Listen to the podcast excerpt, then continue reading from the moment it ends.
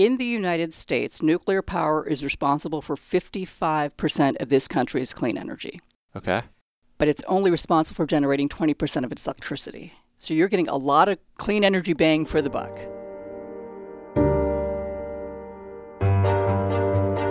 Hey everyone, welcome back to Going Deep with Aaron Watson. My guest today is Dr. Rita Baranwal. Rita recently served as the Assistant Secretary for the Office of Nuclear Energy within the U.S. Department of Energy. She has committed her career to extending the use of nuclear energy not only for its environmental positive impacts, but also for its economic ones. In this conversation, we talk about some of the basics of how nuclear power works, why Rita is so excited about the technology, and some of its implications in both domestic and international politics. I found this really edifying. I'm not particularly technical nor engineering savvy. I'm so thankful for her clear and concise communicating style, and I'm excited to continue tracking her work in nuclear as she continues. Here is Dr. Rita Baranwal. You're listening to Going Deep with Aaron Watson.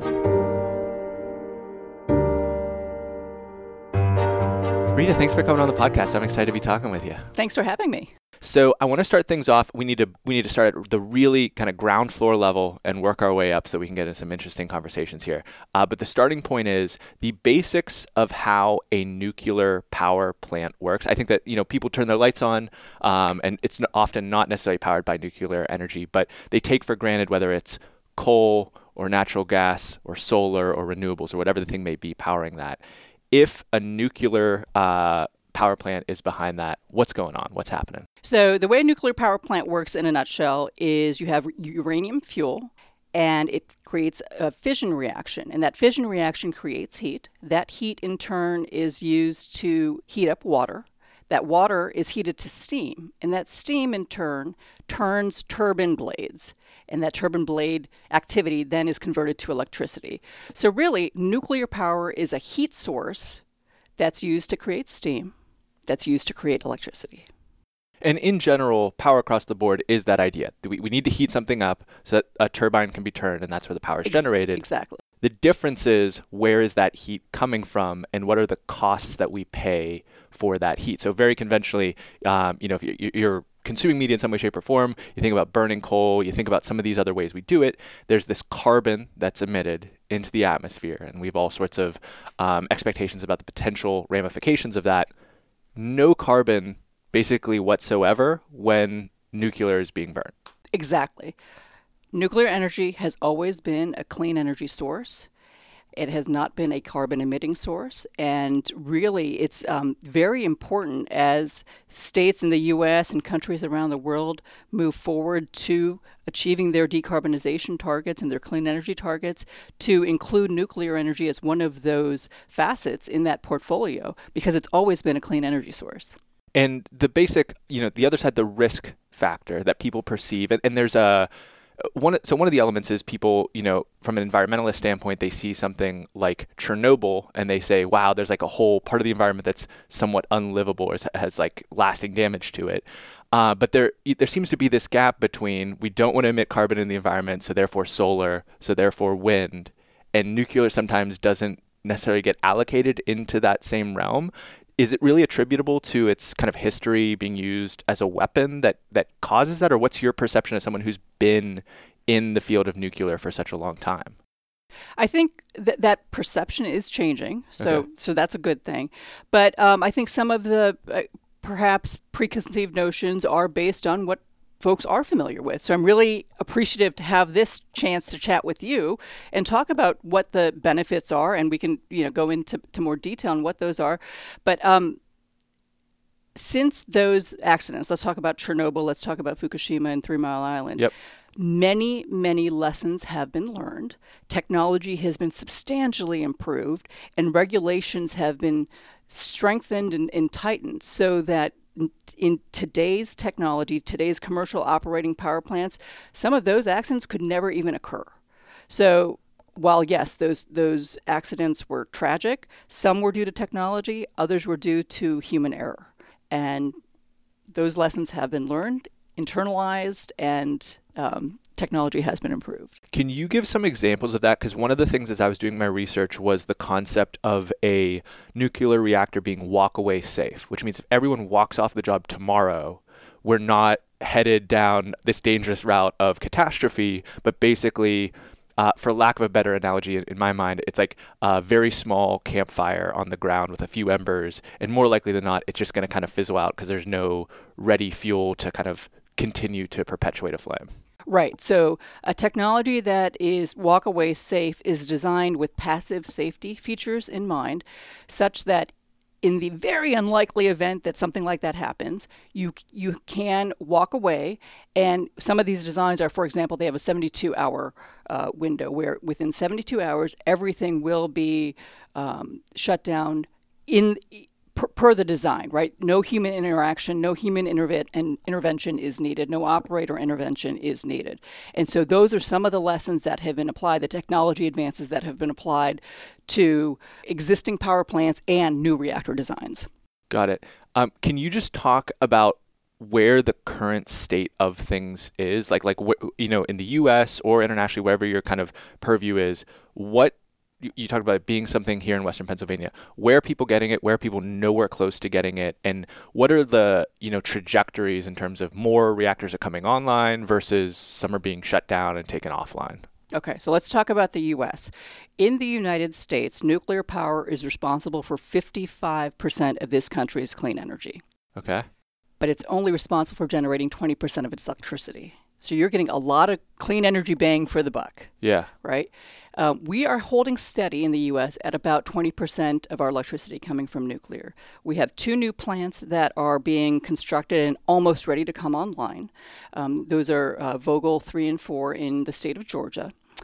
Um, around the world, though, the construction of new power plants has experienced such an uptick um, that the U.S., frankly, is probably falling behind with respect to construction of new power plants the interest from countries around the world in uh, constructing new nuclear is that they do appreciate that it's a clean energy source, that they do need to decarbonize their electricity portfolio, and many of them are looking to the other benefits that can be offered from nuclear power plants, such as generating clean hydrogen, such as desalinating water, such as providing that hydrogen to the transportation sector to help decarbonize that very, very currently pretty carbon carbon heavy uh, industry uh, that should also be decarbonized. And in terms of the business model of a nuclear plant, my understanding is that it's very expensive to build relative to other power plants of other kind of energy types. But on the back end, the long tail of a nuclear power facility it doesn't need to have the same types of costs because of just a different input ratio. So can you kind of talk through that, maybe contextualize that versus other types of plants? Sure. So if let, us let's, let's kind of frame it as we're talking about larger uh, 1,000 megawatt size plants, right? That's that's generally the average size of an existing power plant these days. Um, they are expensive to build, but they last.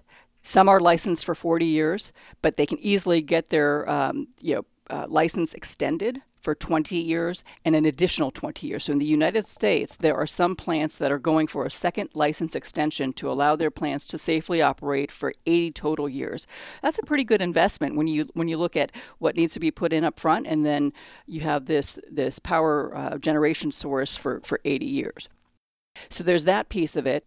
The cheapest way to decarbonize any society is to keep existing power plants online. Those are already sunk costs. They're already generating clean electricity, clean energy, and uh, it's we'll probably get to it, but you, you will see some plants around the world and even in the U.S. shutting down.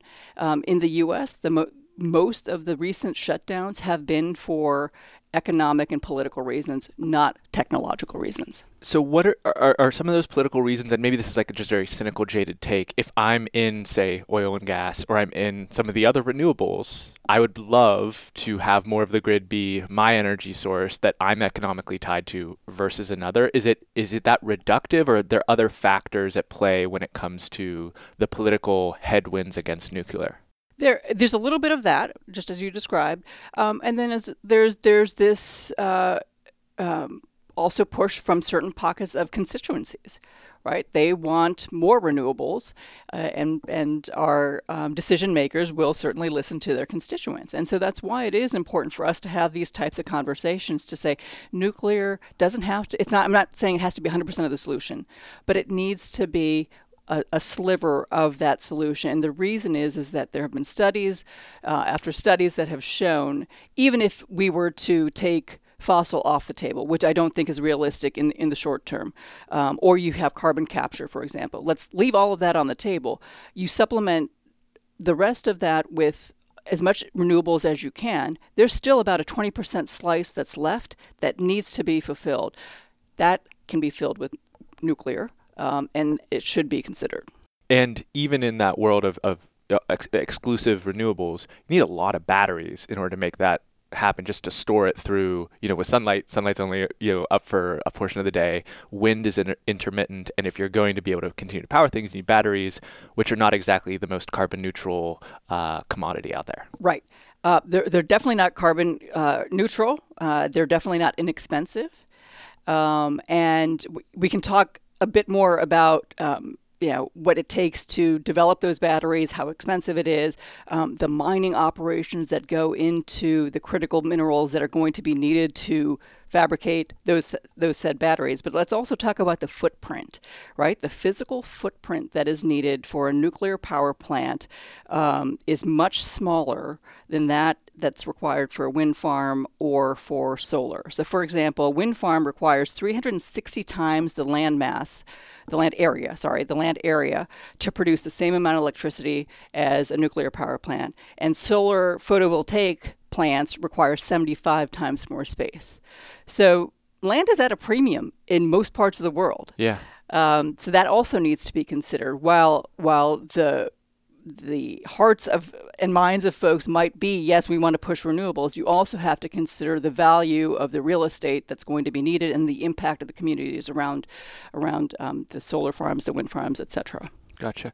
So we've talked a little bit about these kind of like big uh, almost like regional powering type of plants. But another thing that you know is 99% over my head, but I've heard the the buzzword for it. These mini nuclear reactors, micro nuclear reactors. Can you talk about what the differences, like what what that entails, and then what that could potentially unlock that other forms of energy generation wouldn't necessarily be able to do? Sure, sure.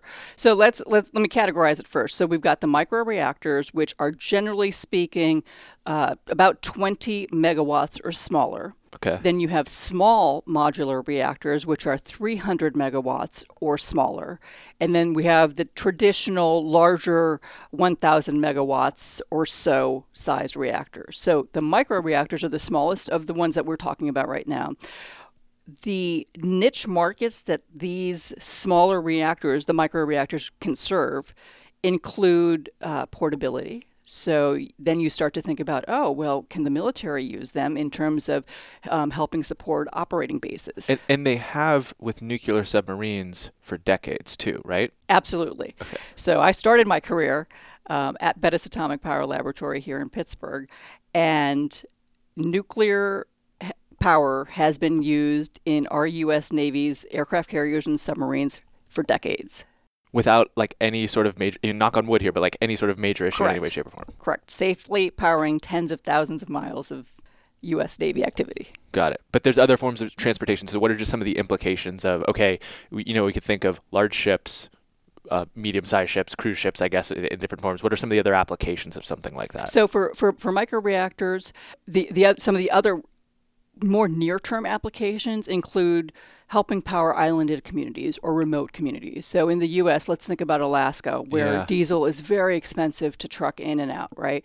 If you have a microreactor that's powering a community, cost costs for um, for the fuel that's needed for electricity generation goes down. Let's talk about Puerto Rico, where you you want a reliable energy source that can withstand climate events. Yeah. And nuclear can do that. Nuclear power is resilient, it's reliable, it's always on. It can be tapered back if you want to supplement, uh, you know, your portfolio with solar, um, with wind, with hydro. It plays well with others. As a kind of reductive framework, so once again, I'm like coming at it from this kind of very newbie mind, but I think a lot about um, allocations of a portfolio in a in a finance context. So you you know you want some bonds, you want some equities. I'd argue you want some crypto, you want some real estate, you want some other entities in there. And to me, the notion of we've got this one specific uh, play that, like you said, has uh, high upfront costs, very low long term costs, and very basically nil kind of carbon release seems like an absolute no brainer in the context of a larger portfolio. But that's a very kind of reductive view. You have literally dedicated your life to this technology, and um, just like in past conversations, when I, when I meet someone who's in those shoes, I'm really curious about the origin stories of that. When when did the light bulb come on? When when did you decide, man, this is really something that you know years and years of work would be worthy of setting a goal for?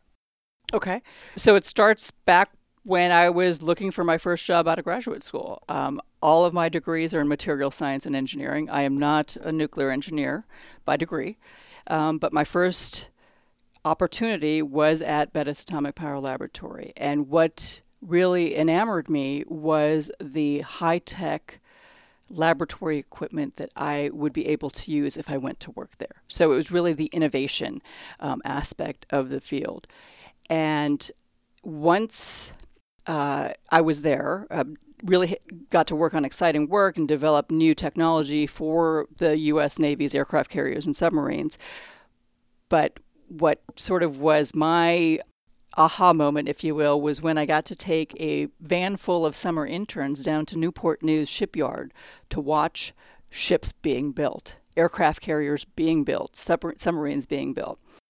And that year, we had the opportunity to stand inside the Ronald Reagan aircraft carrier as it was being constructed. And I stood inside where the nuclear reactor was going to go, so the reactor compartment area. And I looked up several floors and I realized that thing that I'm working on back in this little lab in Pittsburgh, the little thing that I'm working on, the fuel powers this behemoth of a ship to help defend our country. Yeah. So the energy density of uranium that is uh, leveraged to create nuclear power was was turning point number one for me. Can you could just contextualize that real quick? Just like like you know, I don't know if it's cubic feet or how you would quantify that versus say like the tank of a you know an oil rig or something like oh that. Oh my goodness. Um, the fuel in commercial reactors is the size of a um, like a pencil eraser oh on, on a pencil, right? So it's stacked up uh, into into rods, and then those rods are put into an assembly, and you have several assemblies, a few hundred assemblies in a nuclear power plant. Okay. So every about 18 months, one third of the fuel assemblies are removed, re- repositioned to optimize um, the heat output, and uh, eventually taken out and considered as as used fuel. And we can go down that road in a moment. But so so turning point number one was was when I visited the the shipyard. What has kept me in this field is the fact that nuclear power is a clean energy source. I'm a mother of two teenagers, and I sincerely want them to inherit a world that is cleaner than what we have today. And I know that my work and my career in the nuclear industry will help them inherit a world that is cleaner than it is today. And so contextualizing that from a global view, we talked about the US here a bit. Are there specific, you know, countries, geographies that do nuclear relatively well? Because like you said, we could fix this all and I know that there's these international kind of climate agreements, but we could fix this all, say, in one country, but then if on the other side of the country uh, of the globe they're just spouting out coal, that's going to not even cancel itself out. That's still going to be a huge problem. So, so what does that look like at, at like an international view? Yeah, um, internationally, there are uh, countries that have existing nuclear that are continuing to build out and increase their nuclear portfolio. Unfortunately, um, we also have countries like Germany that have uh, decided that they they want no nuclear in their portfolio and they're shutting down plants. So at the end of last month, um, nu- uh, Germany shut down three of their nuclear power plants prematurely. And is that all political from your? It's like all that, political. That's constituency is saying that that's not something that we're interested it's in. um, in Germany, I believe it was the government. Wow. Yeah, yeah, yeah. So I know. So so uh, unfortunately, one of the other things that's in the news is the kind of uh, political unrest in Kazakhstan, and that is a major location for uranium mining. Um, is there a kind of a connection there where you know I would imagine not that the Kazakhs have a particularly outsized role in terms of affecting international um, kind of energy policies, but I have to imagine that in areas where uranium would be mined, there would be a kind of connection to optimism or kind of the uh, proliferation of nuclear power as a specific source. Is there is that is that seeing the board correctly or not so much? It's um, there. There's definitely a uranium source. So well done on doing your homework. And and there is some tension right now in terms of what's going on there and what's going to happen with the uranium market. But the beauty of nuclear power, uh, uh, in terms of the commercial aspects of it, is that you can store your fuel on site. Um, and you can have that supply at the ready. And so we are not at the whims um, of, of the immediate turn of tides of, of politics or you know unrest in countries. Um, so that's one aspect of it. Um, the other is that just because you have a a country in this case that um, is a critical, a, a crucial source uh, in the nuclear uh, supply chain does not necessarily mean that they are also a user of said criti- critical or, or crucial resource. Um, Russia and China are both um, big players in the nuclear power plant uh, arena. They are the two countries that are uh, developing and constructing new plants as well. Um, certainly, leaving the U.S. in their in their dust. Um, India is another uh, player. There are many countries around the world that are, like I said, continuing to expand their nuclear portfolio. But to me, what's really, really exciting is the countries that are now exploring deploying new nuclear. They're new to nuclear, they've never had it, but they realize the benefits of it and they want to have nuclear power as part of their electricity portfolio. And then if you expand to um, you know, uh, desalinating water and possibly even decarbonizing the transportation sector to helping those areas as well. So one of the other points there is if you build up a a um, nuclear power industry and you're able to provide not just cleaner power to the grid, but potentially more at an effective cost. What we're really talking about is more energy per person being able to be used. And that's kind of an underrated part of the just macro energy story, I'm sorry, the macroeconomic story of emerging from poverty. It takes power to cook your food. It takes power to heat your home. It takes power for all these things that, you know, people in a developed world probably take for granted. But that's really part of the appeal, as you're saying it in, in these places that are maybe new to nuclear, but even just the proliferation of, like you're saying, remote areas, whether that be in a desert or some of these other areas that would struggle to have a consistent connection to the grid in some way, shape, or form. Right, right. You may not have uh, the ability to even extend the power out to a remote area or to develop a robust grid in a certain area. So, what you're touching on is a little bit of what energy justice starts to talk about and address. It is very, very, I think, important to our industry to make sure that we consider elevating um, communities to a quality of life that we all deserve. And you're right that us in, in a developed country can very much take that for granted, and we will bemoan if our lights went out for even 30 minutes, right? Um, there are communities and, and parts of countries that go for days without power on a regular basis. And so nuclear power is just one reliable source that could be deployed, and especially if we went back to that microreactor conversation, or an SMR, where you can start to positively impact uh, a community that may not have that access to reliable 24 7 uh, electricity. The Going Deep podcast is underwritten by Piper Creative. Shooting, editing, and publishing quality content is overwhelming. We make it easy so you can save time, build your brand, and grow faster. Say hello at pipercreative.co. So, an example like this interview, I, I, would say, is like me doing a very, very, very small part to contribute to that type of move in, in a general way getting back to you and your kind of career arc and the commitment to this technology, um, one of the expressions of that was working as the assistant secretary in the Office of Nuclear Energy at the U.S. Department of Energy. That is a mouthful. I did practice that before the interview. um, but from from sitting at that position in particular. So that in one seat, you're the engineer actually, you know, constructing and iterating upon the design for its implementation. And then I have to imagine something there. It's much more playing political games, understanding, you know, regulatory policy making decisions that enable this to be unlocked. What did you learn from sitting in that position about what the, you know, roadblocks are to this being implemented more widely? There is a lot of policy decision making that goes on uh, with, I would say, limited voices in the room. So it is really important to make our voices heard.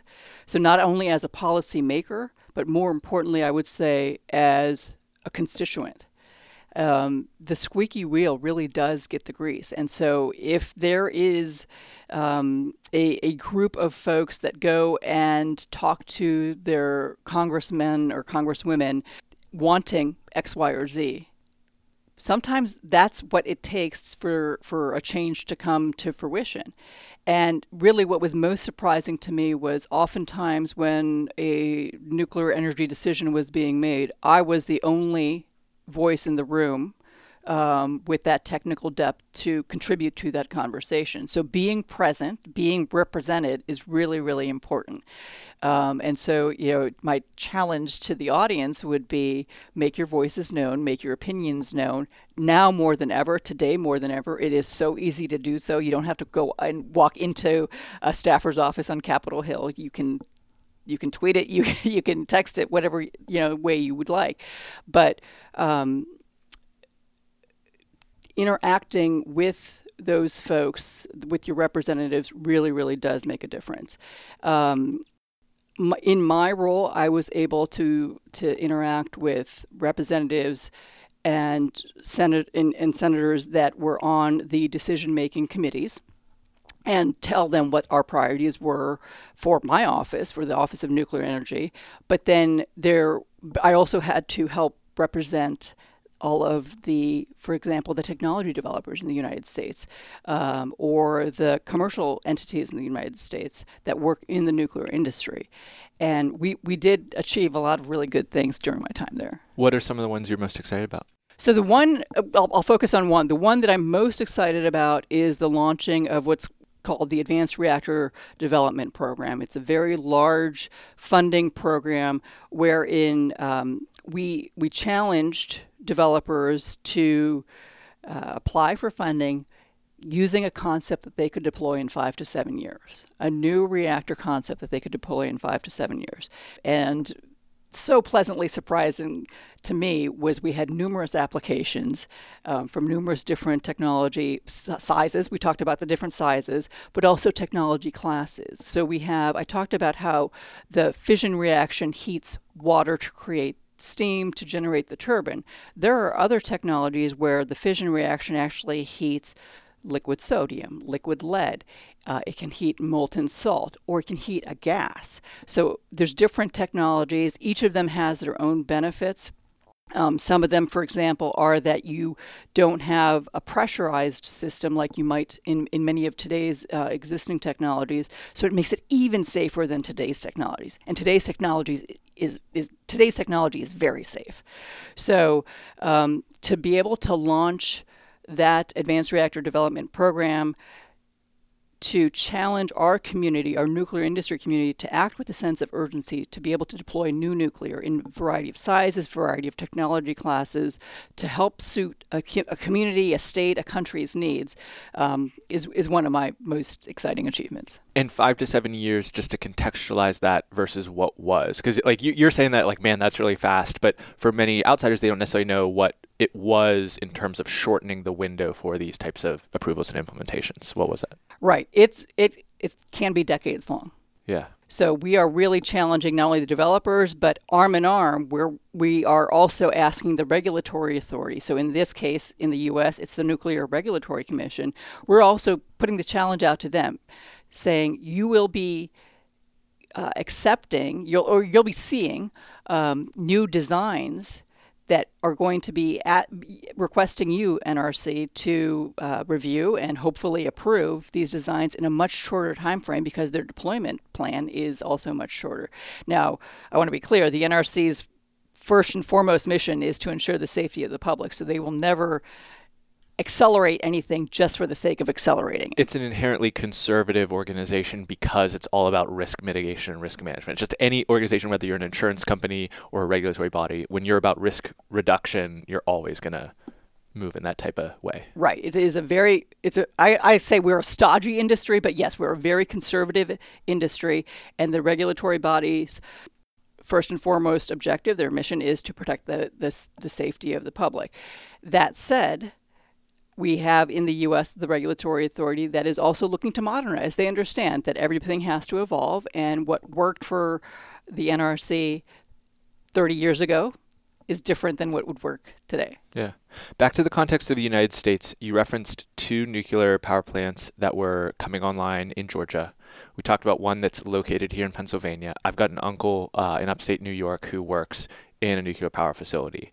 And uh, one of the kind of premises of the federalist system is that you have state by state experimentation. we've covered that in the past here in the context of autonomous vehicles in the streets of Pittsburgh, you know, hosting Uber and Argo AI and Aurora and all them.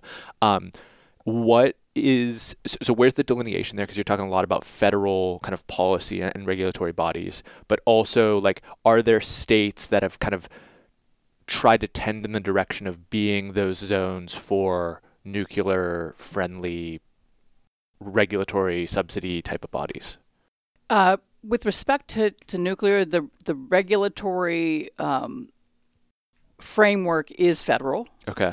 And so what applies to a plant in Illinois applies to a plant in Pennsylvania. And they actually have site inspectors that are considered resident site inspectors. So um, they reside at each of the power plants in the United States. So you you really can't. Uh, the, the rules, the same rules apply to all of the plants in the United States. Let's put it that way. Um, where things differ has to do with how the markets are handled. So there's a deregulated market and there's a regulated market.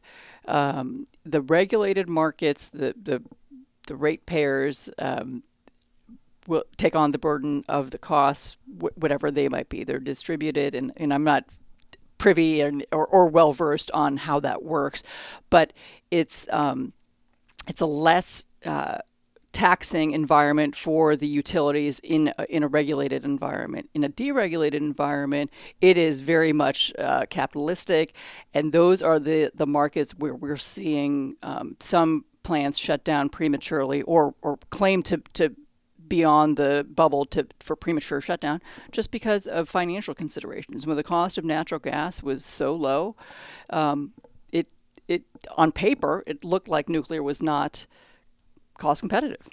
Got it and maybe this is me kind of being too pie in the sky, but from a geopolitical standpoint, you've referenced Russia and you've referenced China, which are in the, the great global game competitors with the United States. Um, and so I have to imagine that in the spectrum of what you would want a competitor to either be doing or not doing, to me, like my view is it would behoove a competitor for us to fall behind in something like nuclear when they're saying we have this capacity for highly portable um, very low carbon uh, maybe carbon's not so much in like the competitive sense but um, you know very long term cost efficient sources of capital to all sorts of remote applications. Um, does that track with you, like in terms of the, the, the nuclear competition game at a geopolitical level?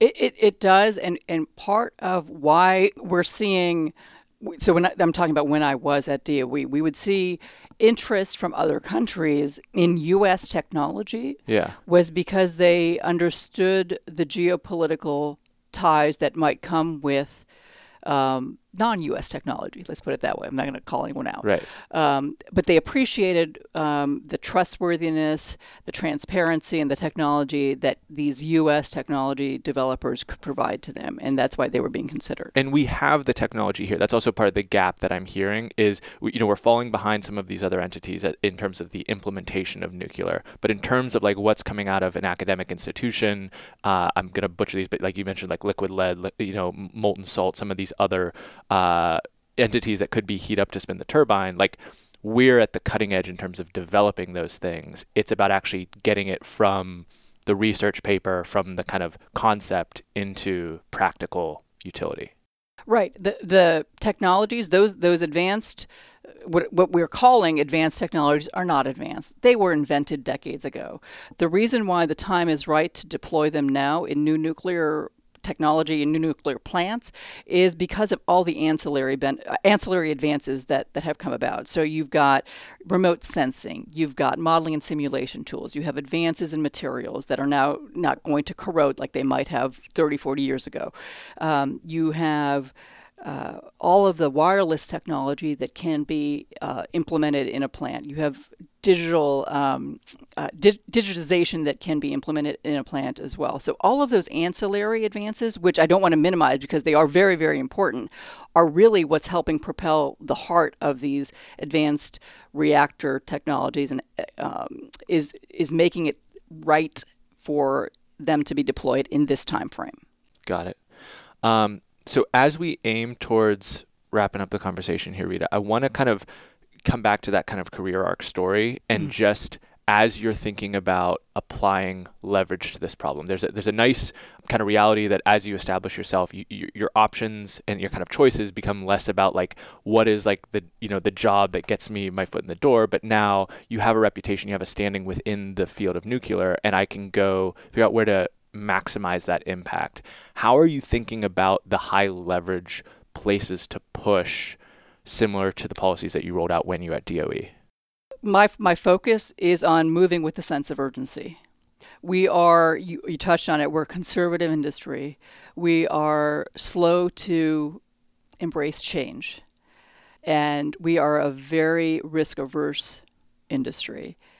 All of that can still be true, but when you look at what is happening worldwide, you look at all of the devastating climate events that have happened uh, just in the past year, right, past 12 months.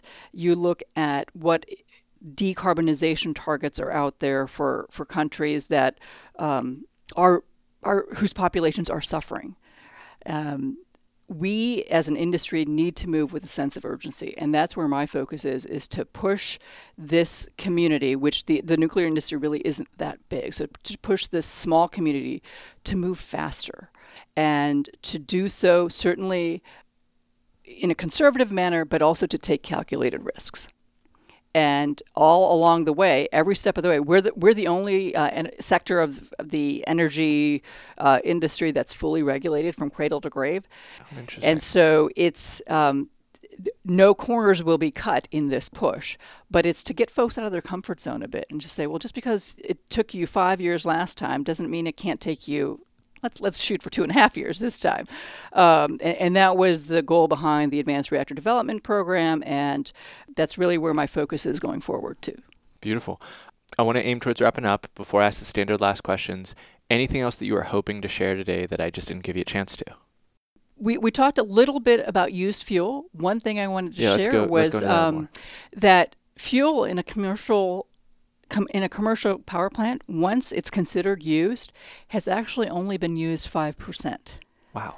And so it still has 95% of its utility left in it, essentially. And so, you know, I want folks to, to appreciate that uh, we're really talking about almost new in box kind of fuel when it is actually con- considered used and is put into storage in the U.S. at the moment. It's put into um, uh, dry storage casks for storage on site at the moment, and it's safely stored and has been for many, many years and can continue to be stored on site safely for the entire life of the plant, even if that life of plant goes out to 80 years. Gotcha. And is there the potential for this rod with 95% of its capacity left in it, is there the potential in like some sort of reduced capacity to also be reutilized, or is that not necessarily optimal? Oh, it absolutely could be reutilized. It could be recycled. And in other parts of the world, fuel like that is recycled. And in the United States at the moment, it's just not a position or, or a policy to, to recycle fuel. Interesting. Well, that sounds like it needs to change. um, Awesome. Well, Rita, this has been fantastic. I want to uh, make sure that people can follow along with your career, the stuff that you're up to. Um, what digital coordinates can we provide people if they want to learn more? Uh, my Twitter handle is RitaB66, and I, I'm also on LinkedIn, so you can connect with me there. Awesome. We're going to link that in the show notes. GoingDeepWithAaron.com slash podcast is the place to find it for every single episode of the show or in the app where you're probably listening to this right now. But before I let you go, Rita, I would like you to, it sounds like, reiterate your personal challenge for the audience. So, um, a challenge would be to make sure that you are talking with your representatives in the United States um, and your, um, I guess, political leaders around the world to ensure that they understand that you want nuclear power to be part of your energy portfolio. The squeaky wheel gets the grease.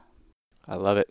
Something from all my understanding that I am certainly in favor of. I, uh, you know, have not done the requisite research to, to match yours, but it does seem like uh, it holds an immense amount of promise in both the energy independence conversation and in the decarbonization conversation as well, which, you know, from the political spectrum, it really feels like those are like different ends of the spectrum in terms of people's kind of talking points and positions. The fact that you can thread a needle between those two is always something that kind of perks my ears up. Rita, this has been fantastic. Thank you so much for coming on the podcast. Thanks for having me, Aaron. We just went deep with Rita Baranwal. Hope everyone out there has a fantastic day. Hey, thank you so much for listening to the end of my conversation with Rita. If you are interested in thinking more about the future and the potential for technology to make things less expensive over time, I think you should check out our past conversation with the author and entrepreneur Jeff Booth, who focuses on the concept of deflation, the deflationary aspects and impacts of technology, and what that means about the future working world. I'm going to link that in the show notes, but also hope that you hit subscribe because we have some fantastic fantastic interviews coming real soon. Thanks for listening. Connect with Aaron on Twitter and Instagram at Aaron Watson 59.